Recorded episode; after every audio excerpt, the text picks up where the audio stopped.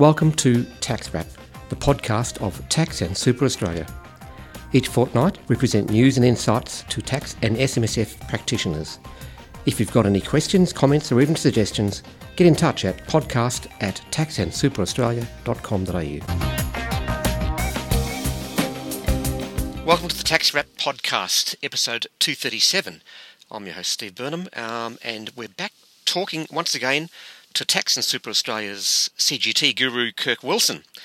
Um, I got on the phone, I got on the line to uh, Kirk to talk about uh, CGT and inherited homes, inherited property. Um, it's a complicated area, and Kirk actually has a, a, webinar coming up. I'll put a link to that event. I think it's in early June, but I'll put a link in the transcript that you can all click on if you want to book yourself in to uh, find out more about this um, sometimes tricky topic CGT and inherited homes. Let's hear what Kirk has to say.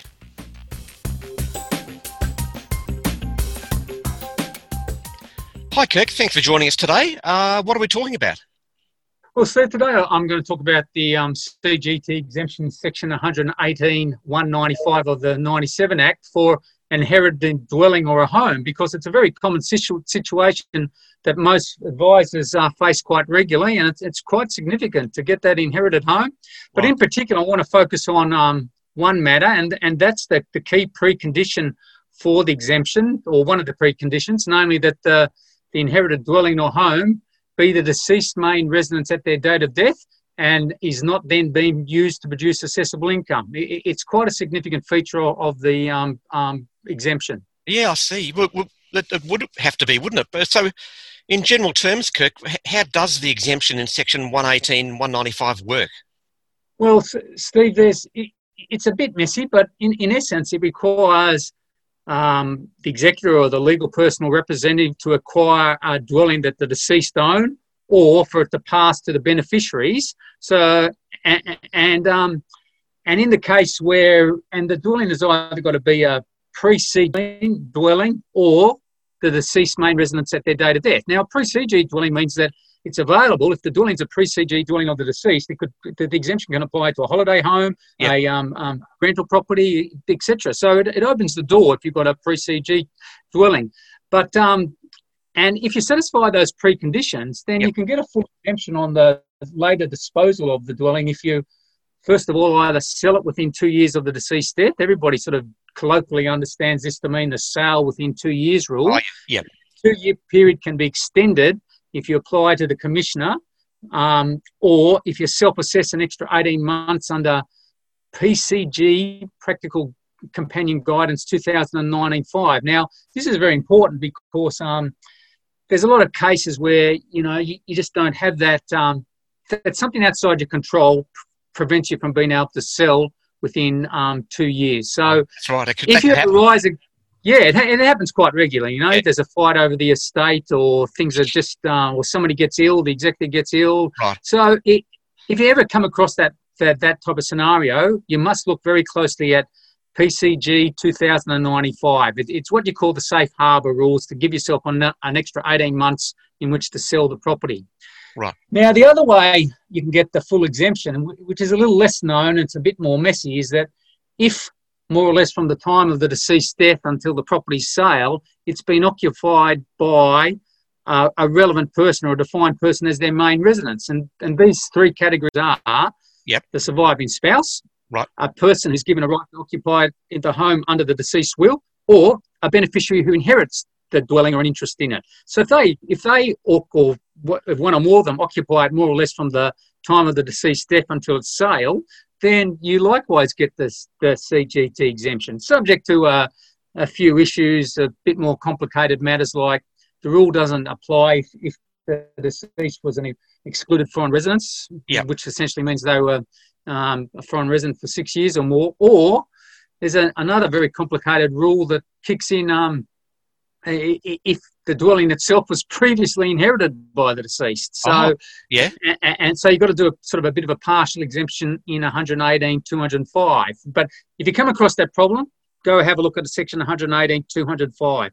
But the big takeaway point about the, the, the, the rule is that if you don't satisfy the requirements for a full exemption, then you've got to calculate a partial exemption in accordance with the calculation rules in a section 118 200. So that's the broad that's the broad um, picture of it. And if again, there's nothing better than the horse's mouth. You Yeah. come across this scenario, go to section 118 195, read it Yep. word for word, line by line. It doesn't take you that long. And just bear in mind that you can get an extra extension of time to sell within two years under PCG 2019-5. Okay, all right, excellent. Kirk, just just to remind me, CGT came in, was it September 83, 85? 85, 85. 19th of September 85. So Oh. if you acquired a property before the 20th of September 1985, it's a pre-CGT asset, Yep. and in most cases, it's outside the CGT net. There's a few Yep. exclusions where where it can be brought in. So if you bought that rental property or that holiday home prior to September 1985, Yep. then it too can qualify for the full exemption. Right. It also sort of means, Steve, that you know you can have a scenario where you inherited a couple of properties and they can both get the full CGT exemption under this rule. One Yeah, happens to be the pre-CGT holiday home. Oh, The other one happens to be mum or dad's main residence at their date of death. You know? you inherited, yeah, yeah, I see. yeah, yeah. All right, well, I just wanted to clear that up because I, I just, I don't know, couldn't recall the date off the top of my head. Now, the, that main thrust, that main concept there, um, just wonder if you could explain a little bit about the requirement that the homes be Okay. deceased main residence of their death and then it was not being used to produce assessable income. What, what that entails? Well, that's one of the preconditions to be able to use this um, exemption rule in 118 195. Right. That either the dwelling was a pre CGT one or it was presumably a post CGT dwelling that was the deceased main residence at their date of death and was not then being used to produce assessable income. Right. So the classical scenario old mother, grandmother, or grandfather dies in their, passes away in their home and at that time they're not using it to produce assessable income. But that's not normally the case, Steve. Or What is often more commonly the case is that, you know, mum or dad, the former owner, the, the owner of the home, who is in a nursing home Oh, yeah. and um, they used to um, being rented to produce some income to help pay for the nursing home fees, or it's Right. or a, a relative is being allowed to live in it rent free, Yep. or perhaps even mum or dad have gone to live with a, a, a daughter or child, and in the meantime the home's still there vacant. So technically speaking, you won't satisfy this key requirement of it being the deceased main residence at their date of death. no, I But see. there's the big, but there's a big however. The big Yep. however is you can use the absence concession to allow the taxpayer to choose to continue to treat that dwelling as their main residence after they cease to occupy it. Now, and this includes in this scenario where they go into a nursing home or they go to live with a relative. And um, and, and it's a general rule. It applies, you know, during the lifetime of yeah, it's not just older people who go into nursing homes. It's for yeah, exactly. absent. Yeah, you, exactly. You you know. posted overseas or something in a, for your Ex- job. exactly right, Steve. Or you Right. post it in a state, or you Yeah. know, you, you decide to buy another one and you want to keep that one Yeah. as your main residence. And how long can the you be away? Well, um, if you if you don't use it to produce assessable income, you can you can treat it as your main residence for indefinitely. You know, and Oh, by assessable income, it means like if I whack in a niece or a nephew or a relative into the home and only have them pay the outgoings, well, that's not assessable income. Okay. But if if I say rent it to somebody at, at arm's length arrangement, well, that is assessable income, and in which case you only get a maximum six years where you continue to treat it as your main residence. Ah, okay. So um, now, so it begs the question Yep. in this scenario where you're using section 118 195 to try and get the full exemption on an inherited home, Right. And that requirement that it be your the deceased main residence at their date of death and not being used to produce assessable income. Right. So it begs the question: oh, Well, what happens if if I I happen to be in the nursing, you know, I've lived in my home. I happen to be in the nursing home for four years. I'm renting it, and then you know the person dies while it's being rented. You know, Right. Yep. well, are you then excluded? Because technically speaking, Section 118 195 requires it not to be being used to produce assessable income at that date of death. You can it can be deemed to be your main residence by way of the absence concession, but you, you're running foul, or it seems to be a conflict between the fact that you're using it to produce assessable income or by way of rent, and the requirement in 180, 90, 195 is it is it's is not being used to produce assessable income at your date of death. Yep, yep. Yeah, so there's a apparent conflict. Well, the answer is in section 118, 194. Well, so it seems the answer seems to be. And to be precise, I'll, I'll read you what section 118, 190 in okay. brackets 4 says. Yep. It says if a dwelling, and I'll, I'll leave out the irrelevant bits, if yep. a dwelling passes to you as a beneficiary in a deceased estate, or you came to own it as a trustee of a deceased estate, you, you, you ignore any use of the dwelling for the purpose of producing assessable income before the deceased death. If the dwelling was the deceased's main residence just before their death and it was not used for that purpose just before the death, or any use for that, here's the emphasis, or any use for that purpose of producing assessable income just before the death was ignored because of subsection 3. And subsection 3 of 118 193 says you ignore any use of the dwelling for the purposes of producing assessable income during any period that you continue to treat it as your main residence under the absence concession in the section 118 145.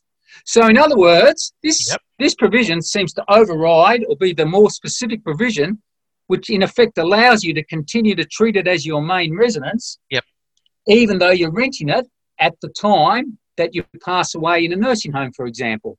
Well, so that, that's, um, a, that's, a, good escape. I'm glad they thought of that clause. Uh, well, well, it's there is a specific provision. You know that there, people will say, well, what, what's the rules of statutory interpretation here?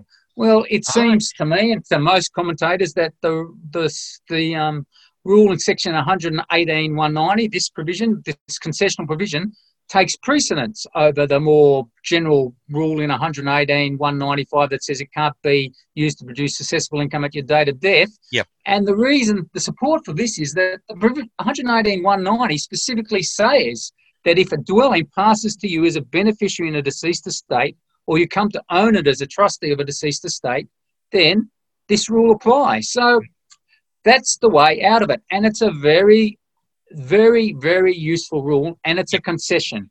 Yeah. yeah. And as as a lot of people who deal with CGT know, there's been a few statements by the courts, and and they've always it's always been this approach has been taken. Well, the CGT rules are are to be interpreted in a concessional manner, especially anything to do with your home. Yeah. And furthermore, you've got the double whammy here: not just your home, but your home and the death of a party. So uh, yeah. This is your lovely escape clause in that scenario where your home has been used to produce assessable income. Yep. And you uh, pass away while you're not in your home. Yeah, and yeah.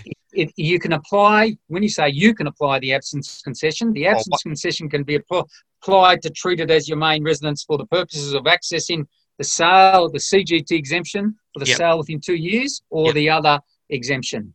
Yep. Now, I, I it just, also begs Oh, no, sorry, Steve. Sorry, I cut No, no. Yep. I, sorry. Look, I just I'll jump in now because otherwise I'll forget. you yeah, that's fine. You, you're talking about the um, uh, you can you can rent it out, therefore get assessable income and treat it as your main residence. Did you say for yep. up to six years? Now, yep. I'm devil's devil's advocate. What if you rent it for more than six years? What happens? Well, technically speaking, you're not able to use the absence concession. Technically speaking, you, you can't use the absence concession because the absence concession only applies for a maximum rental or income producing period for up to six years. Right. And uh, but but there perhaps is a way out of it, which is a bit sort of tricky and I don't know whether it's tricky or sneaky, but a few commentators who uh, have been in the game longer than me and pretty smart say, well, the absence concession is chosen. What happens if you choose the last six years of rental use. Say you've been renting it for eight years and you happen to choose the last six years of rental oh. use to be your to deem it to be your main residence under the absence concession. Yeah. Can you then qualify for it being your main residence at your date of death? Well, it's it's been it's it's around there in a few papers in a few commentaries, yep. and you know, technically speaking, section 118, 145, which is the absence concession provision, doesn't yep. prohibit you from choosing which six years. But on the other hand, this sort of approach is contrary to the ordinary understanding of how you choose the to apply the absence concession. That's that's, that's I, yeah. Oh, what about the other I would, years? I would think. Sorry, Steve. Yep. what about the first two years? I mean, what do you, what happens with that? Well, it's irrelevant because the because the ruling here, the requirement here is that it's your residence or deemed main residence at your date of death Oh, and not right. being used to produce assessable income. That's the only mark you're trying to hit. And if you choose the last six years, well, you meet that mark. It Mm. doesn't matter what happens in those first, because that period is excluded you know, from being subject to CGT. Right. So, um, yeah. Now, I, I must put a huge proviso on this. If you're thinking of going down this line, it's a tiny bit. Uh, I would not go down this line without seeking an ATO private ruling on the matter because it, it, it, it, it just is not there in a straightforward manner in the legislation. There's no ruling on it, and it's got that sneaky feel about it, which sort of appears to run contrary to the way that we've always understood the absence concession to apply. Yeah, yeah. So, having said all these things, Steve, can I just point out a couple of other things to just sum up here? Yeah, yeah. Um, the one thing is, well, who makes the absence concession choice? You, you've got to choose the absence concession. Now, usually, if it's me who owns my home and I go interstate for four years on a, a, a job, well, I choose it when I sell my home. I'm Yep. still alive. Well, the owner of the home is no longer a, a, a, a- Oh. alive to make No, that no. choice. Yeah. So the presumption is that presumably the commissioner allows the beneficiaries or the executor of the estate to choose to apply the absence concession in these circumstances. Yeah. And and you know it would be. Uh, it would be scandalous if the commissioner did not no, allow. well, that's what the legal legal personal representative is for, isn't it? To, to take those Eh, decisions. exactly right, Steve. Now, look, just on another final matter too, this requirement that um, the dwelling be the deceased's main residence at their date of death and not being used to produce income. Yep. And then, if you sell it within two years or meet the other requirement, you can get get it. You can sell it. The the executors or the the uh, beneficiaries can sell it CGT free.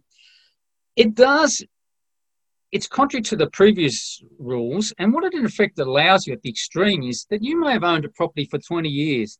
For the first 19 years, it might have been a rental property. Right. For the last year, you move into it as your main residence on a bona fide basis. Yep. And you don't use it to produce assessable income, and you happen to pass away in it.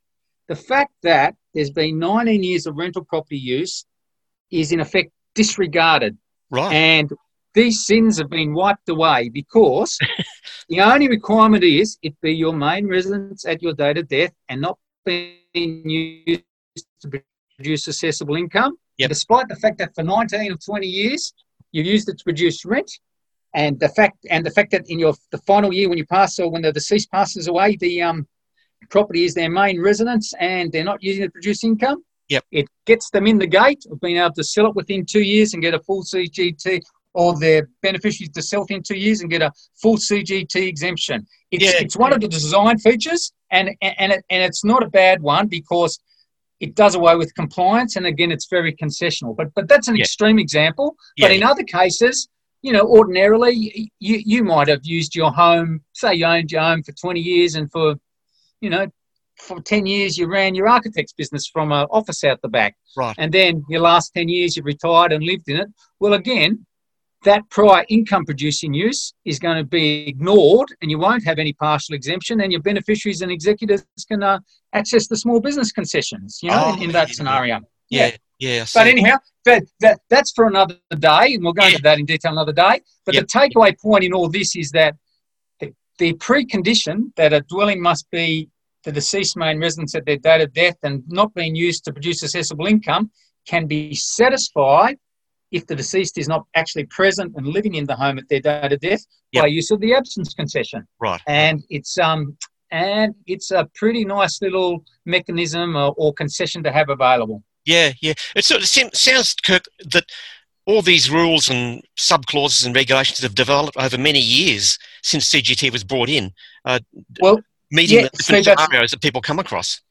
That's that's a very good point. I won't go into what the rule was. I think this amendment came in about 1996, but um, Right. before that time, in in effect, for for the person to get a full exemption on its for the executor or beneficiary to get a full exemption on its later sale, you had to look at the three periods of ownership: the ownership by the deceased, the Right. ownership by the executor, and the ownership by any beneficiary. And you only get a full exemption if if the home qualified or was deemed to qualify as their main residence through all those three periods. Oh, So um, yeah. that was the general rule. But that this has made it a lot easier, and especially not only in terms of effect, but in record keeping for record Oh. keeping reasons also. That's right. Yeah, because you'd have to keep all the records of, to to prove all this. Uh, Yes, it- it- yes, it may be hard to prove, but again, Yeah. once again, as has been written quite a few times by many people, including myself, the Yeah. absence concession is a magical concession. It can be used in a whole range of circumstances, not just in this to not not just in this circumstance where you inherit a home. It Yeah. can be used in a lot of other circumstances, but it can be extraordinarily useful in this scenario. And um, I am sure that most practitioners have had, had uh, at least uh, you know, or known of clients who've had this type of situation. Oh yeah, yeah. No, it's important information to have under your belt in case someone walks in the door with just just this scenario or something similar. Exactly right, Steve. Uh, and, and again, that um, concept of, um, well, what, what about the fact that it's being used to produce assessable income while I'm absent from it? Well, have a look at specifically the wording in section 118 190 in brackets 4 Yep. and 118 190 in brackets 3, and that gives you your nice escape clause. Oh, good good numbers to have on hand. Well, there- there- there- as we've said before in a few of these um, podcasts, Steve, there's Yeah. nothing that beats actually reading the legislation for your authority Yeah, and going through it line by line. Yep. And uh, it, it's not that hard. And especially if you bring it up on internet or Google, because it brings up all the definitions in blue, and you can click on those. And Oh, um, yeah, yeah. and it's the horse's mouth. I, I remember Kirk, actually. It's, it's good advice. I remember you saying that to me month, oh, years ago. Go and read the legislation. I was reluctant because it's sort of a bit daunting. But gee, when you do, when you open it up and just start, sit down, start reading quietly, Yeah. um, you can glean a It- lot of information. I- I- it's not that daunting if you've had a bit of training into it. You might, you, you, you- don't have to have been trained as a, a, a lawyer, but if No. you you know been trained in accounting and and you know that certain provisions operate in a certain way, well, Hmm, it's hmm. nice to actually read word for word as to how they operate. And then, as I said, if you bring it up on Google or if you if you uh, uh, a textbook, you Yep. know, you, can go to the definitions. It, But anyhow, Steve, with, with capital gains and especially with the property, we're talking about a lot of money. You know, yes, it can and be. it- A, it's not just a, a ten dollar deduction in your annual return. It's a, it's a hell of a lot of money. Exactly right. So and Steve, as we both know, as we Yeah. both know, and everybody knows, in the current environment, so unexpectedly, Yeah. house prices are booming. Especially, you know. know, uh, especially if you get that windfall gain of an inherited one, you- you're just selling at the moment. So, Oh you yeah, know, yeah, yeah, Mm. amazing. All right, Kirk. Look, thanks very much again for your time. Um, uh, that's explained it very well, very succinctly, and uh, I know there's a lot more to it. Uh, and when you get into the nitty gritties, but this is really set out the scenario um, quite Yep. clearly.